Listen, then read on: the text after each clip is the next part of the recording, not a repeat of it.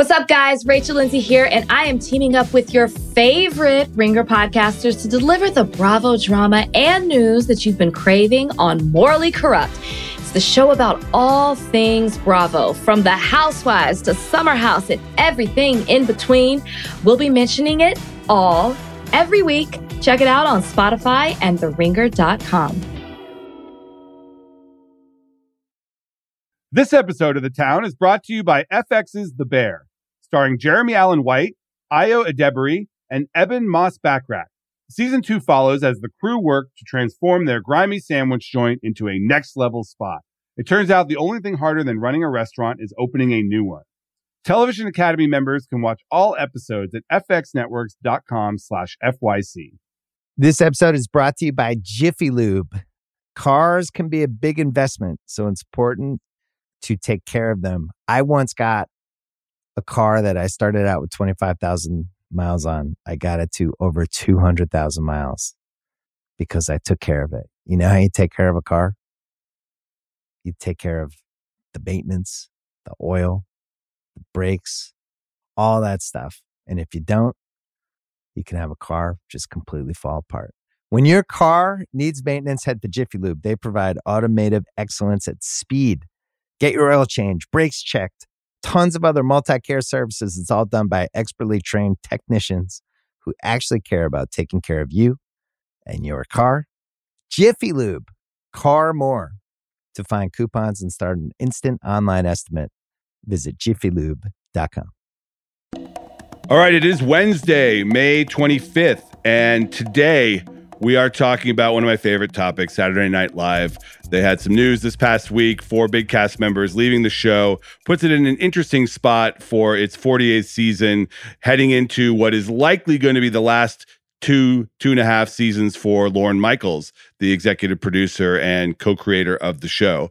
And I figured, you know, at this interesting pivot for SNL, it would be a good time to have in an expert on the show. So I asked James Andrew Miller. Jim is the author of a fantastic oral history on SNL called Live from New York that he wrote with Tom Shales. And he also writes a bunch of other books. He wrote a book recently about HBO. He's done the ESPN book. And he really gets into it. He does hundreds and hundreds of interviews with people around his subject. So he knows everything there is to know about SNL, has sat down with Lorne Michaels many, many times. And it's an interesting spot because this is a show that started in 1975 with seven original not for primetime players. The cast has absolutely ballooned in recent years. It's over 20 cast members.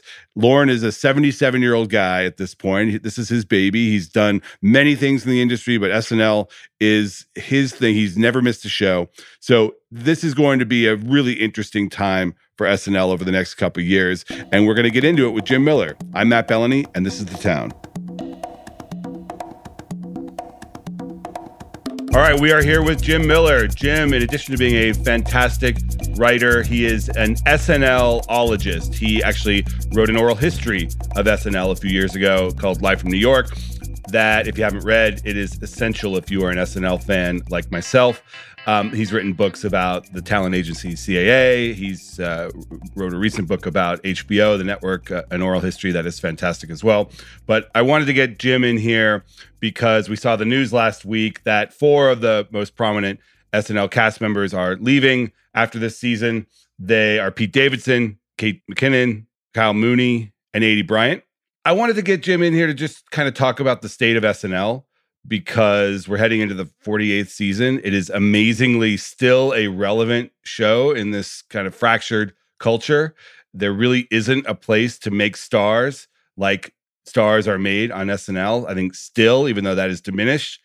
And at the center of it all is one guy, Lorne Michaels, who is in his late 70s now and has been with the show for about 50 years, heading up to the 50th anniversary in a couple of years. So, Jim, where do you put this shakeup, these exits?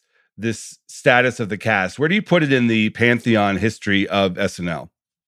Well, I guess there are two ways to look at it, right? One is just in terms of sheer numbers, and the second is in terms of individuals who are incredibly important to the cast. So these are four big names, and they had been there for a long time, and they will certainly be missed. I think, you know, look, you have to go back to I guess it was season 38 in the end of 13 when Sudeikis and Fred and Bill Hader left. I think personally that was a really big, significant one. And the year before that was when Wiig and Andy Samberg left. As a result of that, when you when you have those kinds of people who are big blips on the radar leave, you know that next year is automatically becomes like a quote unquote rebuilding year because you're having to find people that to pick up some of that slack. I mean, Kate McKinnon was there for a long time. She was incredibly, like Kristen, she was incredibly agile. I mean, Aidy was always there.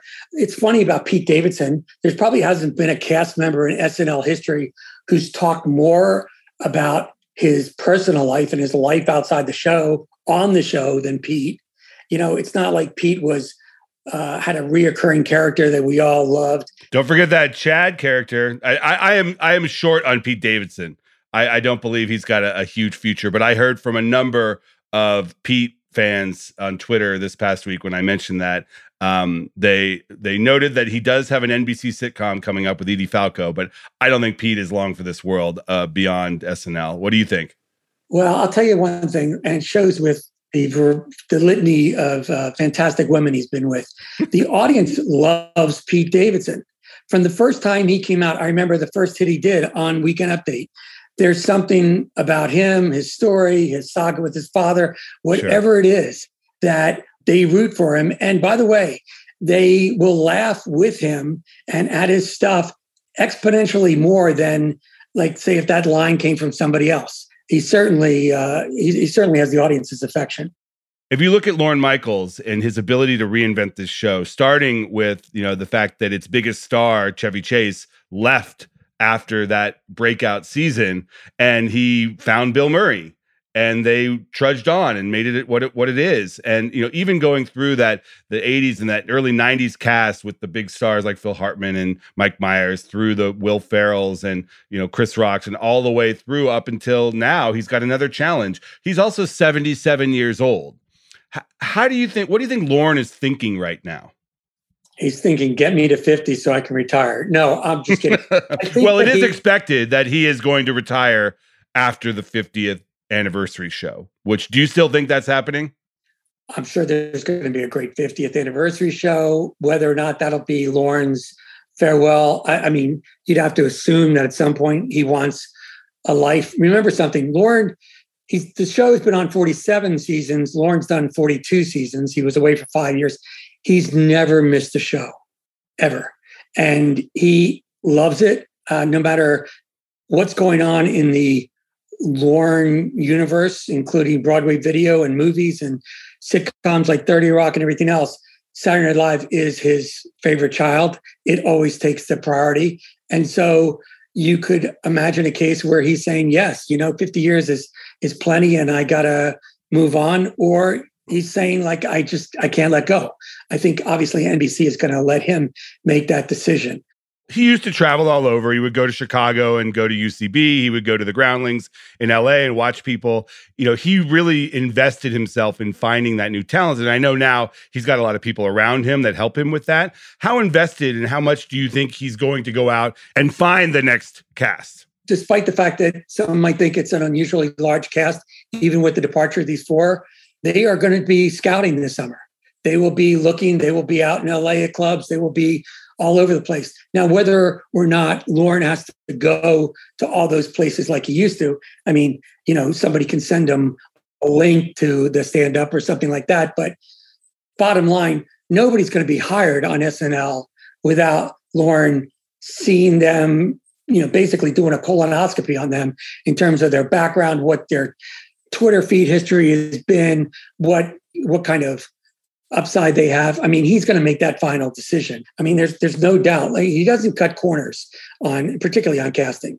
And you know, as you mentioned, there's still a gigantic cast already. I mean, we've gone from seven at the beginning of the show to 21. I counted, uh, depending on how you count some of these contributors.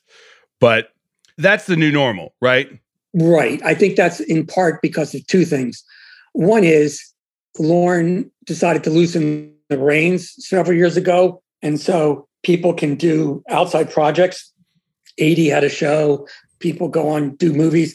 Uh, you can talk to cast members from the 80s and even the 90s who will tell you about movies that they couldn't do because it was during the season. I think Lorne faced reality and embraced the idea that people can have a life at SNL and a life somewhere else. And I think that served them very well. Look at Kristen Wiig did Bridesmaids and came back to the show. Bridesmaids opened incredibly well and was a big success. And she could have just dropped out and become a movie star. And she came back to the show. And I think that was an important moment, not only for Lorne, but for the show in showing that people will come back. So I think the large cast is in part because you don't have everybody every week. I mean, look, Pete Davidson would disappear for big chunks at a time. Aidy was gone for a while. Kate was gone for a while. So you need other people. And then the other thing is, look, remember, this is in quantum physics that we're dealing with. There isn't a formula for what makes a great cast member.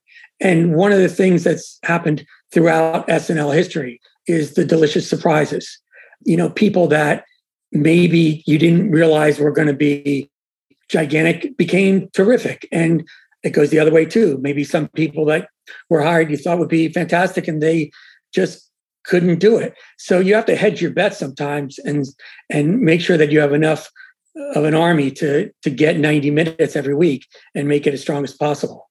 Yeah, I think people were surprised this year at the Biden impression by James Austin Johnson. Uh, I think he kind of came out of nowhere, and people when they saw him do the Biden impression, they're like, "Holy shit!" What about the Trump? The Trump is also the Trump is amazing too. I mean, I got to tell you, the Trump trumps Biden. Uh, the yeah. Trump, the cadence that he had, yeah, yeah, yeah, phenomenal. Is really one. It, it, just automatically jumped to one of the best um, they they've had. And a big pivot from the previous seasons where they did, you know, I think they kind of got stuck in that rut of finding big celebrities to come on and do the big personalities of the Trump administration. And that worked for a while, but Alec Baldwin got sick of it. You know, you could have your Matt Damon as Brett Kavanaugh, but it, it that was not really sustainable, was it? Especially during COVID. True, but you can't forget Kate McKinnon's Jeff Sessions. I mean, I think that there was nothing that drove the Trump White House crazier about SNL than having females impersonate males, and uh, there were there were a bunch of them, including Aidy Bryant too. It's funny watching the dynamic because one of the hallmarks of SNL for most of its history has been male cast members dressing up as women. And that has completely been changed. You do not see that anymore. You see women dressing as men all the time. I think that's an interesting sign of the times. Well, I've never heard since Tina Fey became head writer, I've never heard anybody say it's a boys club. And that's a that's a huge paradigm shift from earlier in its history. Yeah, and the politics of the sketches have changed. It used to have this very kind of Harvard Lampoon, you know, uh, white male sensibility. And if you look at a lot of the sketches over the past couple years, they've really succeeded in changing the perspective of a lot of the sketches. A lot of them are from female perspective. They have a much more diverse and interesting cast now than they ever have. Well, we have to credit the great Kenan Thompson because after Kerry Washington hosted years ago and he was doing well, let's just say that there was a lot of impersonations and carrying a lot of water. He said he wasn't going to do things anymore. He wasn't going to dress in drag. He wasn't going to do. And I think it was that next year they hired Sasheer Zamata, and even though she didn't last, I think that was an acknowledgement on the show's part that they really did need to make sure that it was a diverse group, and they've been pretty good about it since and that stuff was always a blind spot for Lorne. And I think, you know, whether it's the culture or people around him, he got with the times and said, okay, this is a diverse audience. We're actually going to have a diverse cast at some point. And I think you also have to think about the writer's room too, because we tend to focus on what's in front of the camera. And I think that there's been a lot more diversity in the writer's room. I think it's been all over the place. All right. So who else is leaving? If you had to guess, who else will not be in the cast when they come back in the fall for season 48.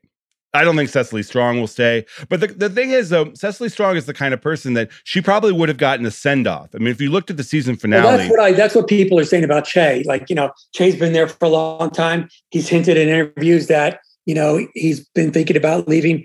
Uh, one of the things that Lorne has also done in recent years, including the best send off of all, which was Mick Jagger uh, saying goodbye and the cast saying goodbye to Kristen Wiig. Um, I think that you know, the notion of a send off or getting that moment like Kate had last week. I think Che and Cecily would have definitely warranted their own goodbyes last week if they were indeed leaving. Look, sometimes you don't know. I think a lot of times people ascribe a little bit more strategy to what Lorne does than there actually is at the show. I mean, people I talk to at the show say it's not this grand scheme where they say, okay, we're going to do this, this, this. These people are coming back. We're doing this. So much of it is last minute. Lorne really does take the summer to do other things and go to his villa or whatever he does. And I, I just, I feel like, I feel, you know, hang with Mick Jagger. I know he's friends with him, but I feel like he just wakes up one morning in August and September and says, you know, I think we need a new Trump, you know, or something like that. And, you know, do you think that there is, do you think he knows what he wants to do next season? Well, first of all, remember there's a big part of the equation that isn't in his control. So, you know, like I remember being at the last show and everybody was saying, is Andy Samberg leaving or not? Well, he hadn't decided at that moment. You know, I think Lorne has to make sure that he hears from Michael Che and Cecily Strong. And, you know, part of it he doesn't have control over. He also has a budget. I mean, this idea that. Um, Does he, though? I mean, I have heard from people at NBC that say, yeah, he has one until he says we need more money. Well, it isn't like it was under Don Ohlmeyer, where Don was saying you better cut back on the popcorn and there's no more snacks in the office and you better fire Norm Macdonald and Adam Sandler because I don't think they're funny. But I so I think he's got a, a lot of autonomy, but he also, ironically, uh, as much of a rebel as he is for the state of comedy, Lorne is a good corporate citizen. He's been a good NBC, dare I use the word employee. He doesn't take advantage of situations. I mean, he may spend money when he feels like he needs to, but he's not going to go out and, and turn it to George Steinbrenner just to like hire a ton of people that he's not going to be able to use. I think there are some calculations. I think it just it means that the summer is a very, very important time for us. And now people tend to think, you know, they all just pack up their bags and leave and then get together again the third week in September or whatever it is. Um, he's got to hear from everybody who's on the cast. Are you staying? Are you not?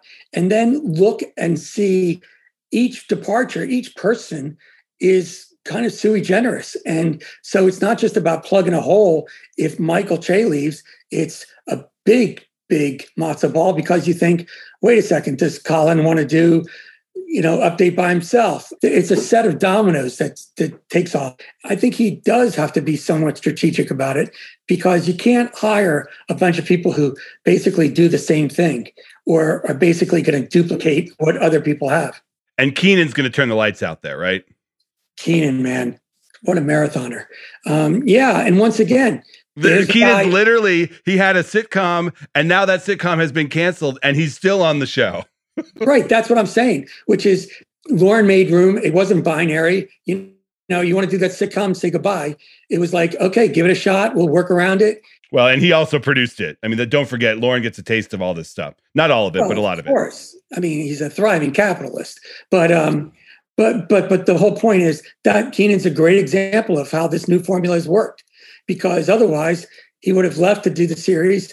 The series would have been canceled, and he wouldn't be on the show now with a lot of valuable time. Yeah, he's. I mean, he has been the glue on that show. He's like the most versatile cast member. Always funny. Um, the, the I think this is probably one of the most important summers in SNL history, and here's why: because this next cast, the next two years, that's Lorne's legacy, right? How he leaves that show is going to be determined by the cast that he selects for the next couple years.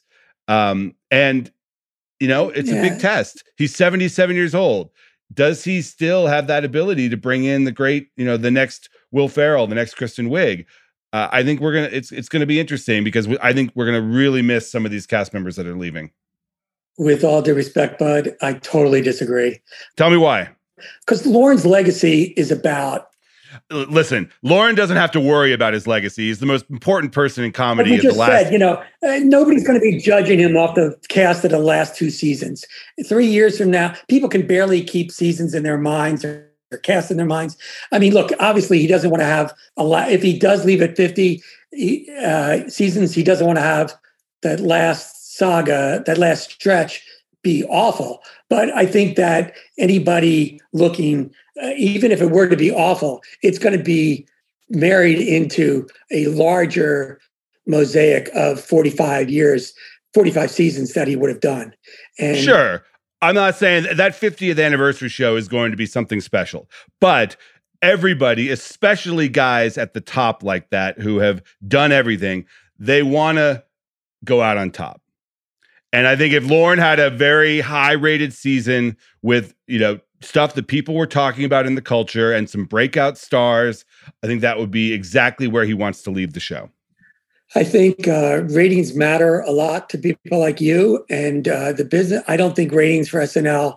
I mean, there have been times when the numbers have been like friends and relatives, and uh, they came. I mean, they're not going to get rid of the show. I don't think um, his legacy is wrapped up in whether or not finished the ratings. What I do think, though, is look, I, I think that whether or not SNL remains part of the, there I use the word zeitgeist, and most importantly, 24 is SNL going to be part of the political process in the presidential year like it has been in many years?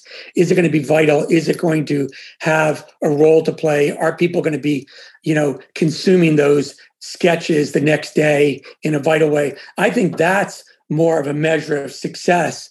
You know, who are the new Jim Downeys? Who are the new? He's got to have that writing room like Tina and Seth and everybody else who's going to write those sketches, who's going to write those Sarah Palin sketches and other sketches that are going to really do something during that campaign that no one else, no other show can do.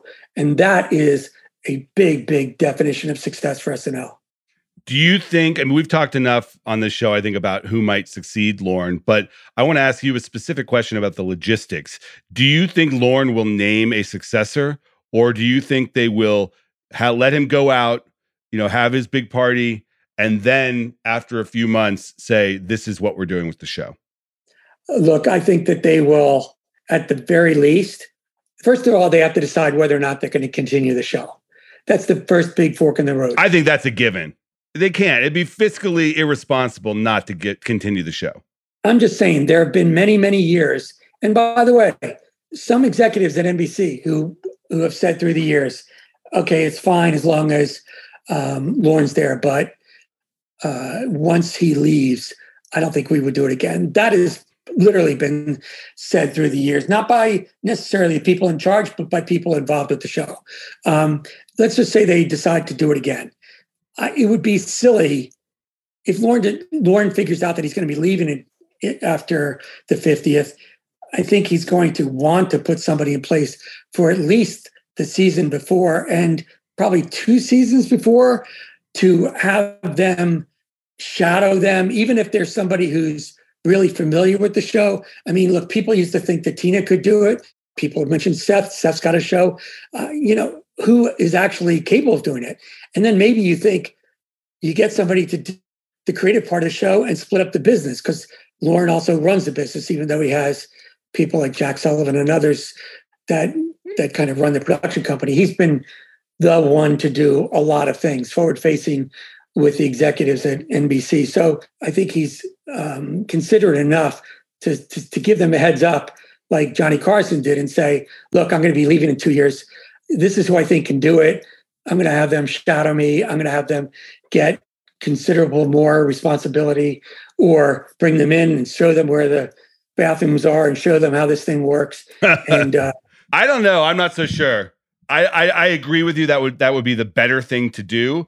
Uh, I just don't know. I mean, I think that that everybody treats Lorne with such kid gloves and is you know kind of he's this elephant in the room that if he doesn't mention it, they're just going to chug along. it might be you know he he uh, he does his final show and then they say okay now what?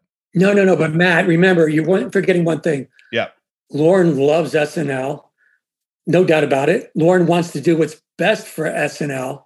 Uh, unlike 1980 when he was pissed off and he and Gilda and Jane and everybody else, you know, they they they took their the keys and and shut the lights off. He didn't care. He wanted to, in many ways, he didn't care what happened to to the show. He wanted it to probably go away, quite yeah. frankly, or be a disaster. If he leaves, he's going to want it to be a success. So I think, you know, he's not narcissistic enough to think that um, you know, there isn't somebody that's going to need to get a running start at, at succeeding him. He's going to want to do what's best for the show.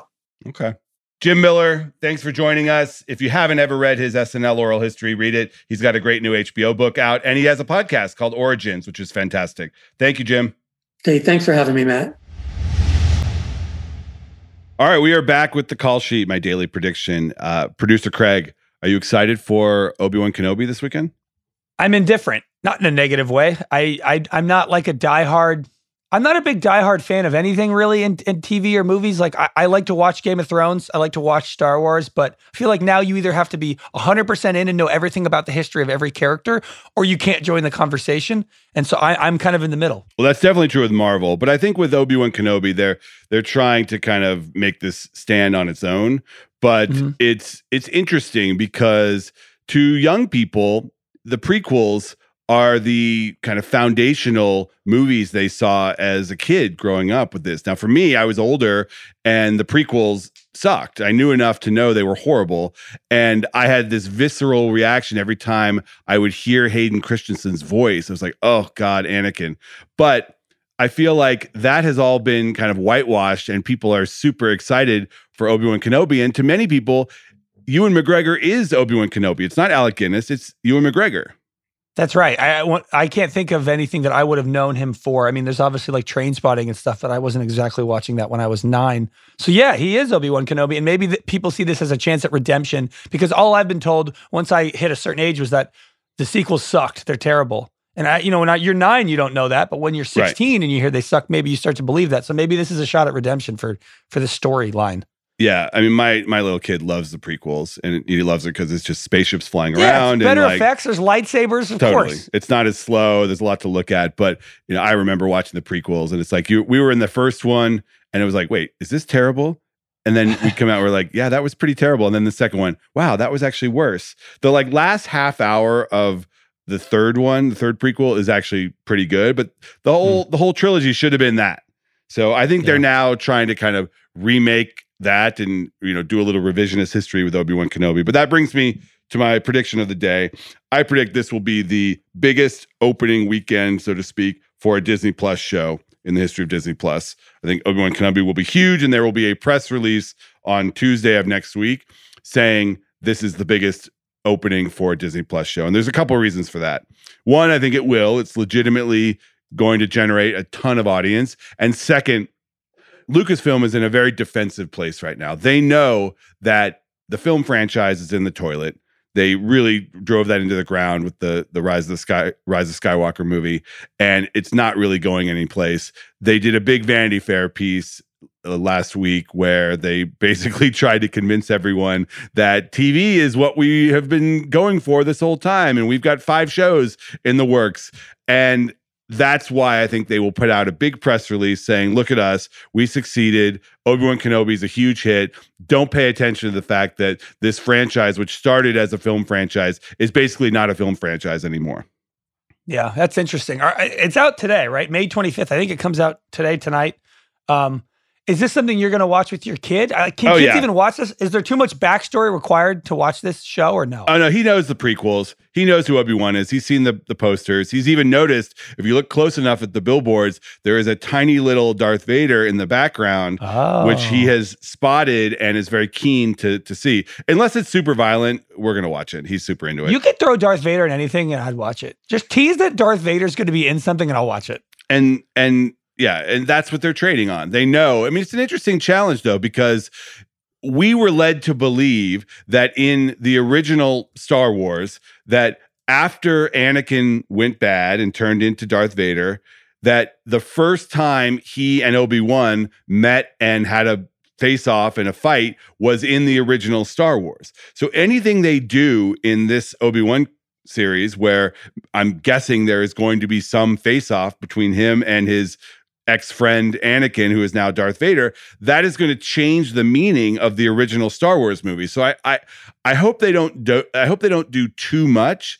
Like in Rogue One, they did enough where it's like, okay, this is the story of how they stole the plans for the Death Star, and at the end, Darth Vader comes out and kicks some ass, and that was great.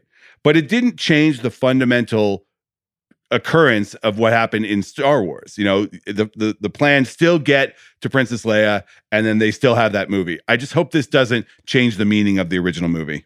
Look at you. You're really on it. I, I, you're basically speaking French to me. I All really right. got to go This back is the- and like trust me. organize my thoughts. This is the only franchise I actually know about. If you talk to me, I don't know the difference between Ant Man and the Wasp, but I do know the difference between you know the the old Darth Vader, sorry, the old uh, Obi Wan and the young Obi Wan, and I I do know a little bit of Star Wars lore, which is what makes me so pissed off when they fuck around with it and they screw it up. And the the movies, like the recent movies, just screwed up the entire franchise, and that's why they can't figure out what to do with it. I enjoyed those. I enjoy all of them. I'll just go sit down and see anything. All right, well, good for you. You're living a much happier existence than I do. Ignorance is bliss. yeah, exactly. All right. That is a show for today. I want to thank Jim Miller for coming on. I want to thank producer Craig Horlbeck, and I want to thank you. We'll see you tomorrow. This episode is brought to you by State Farm. You might say all kinds of stuff when things go wrong, but these are the words you really need to remember. Like a good neighbor, State Farm is there. They've got options to fit your unique insurance needs, meaning you can talk to your agent to choose the coverage you need, have coverage options to protect the things you value most. File a claim right on the State Farm mobile app and even reach a real person when you need to talk to someone. Like a good neighbor, State Farm is there.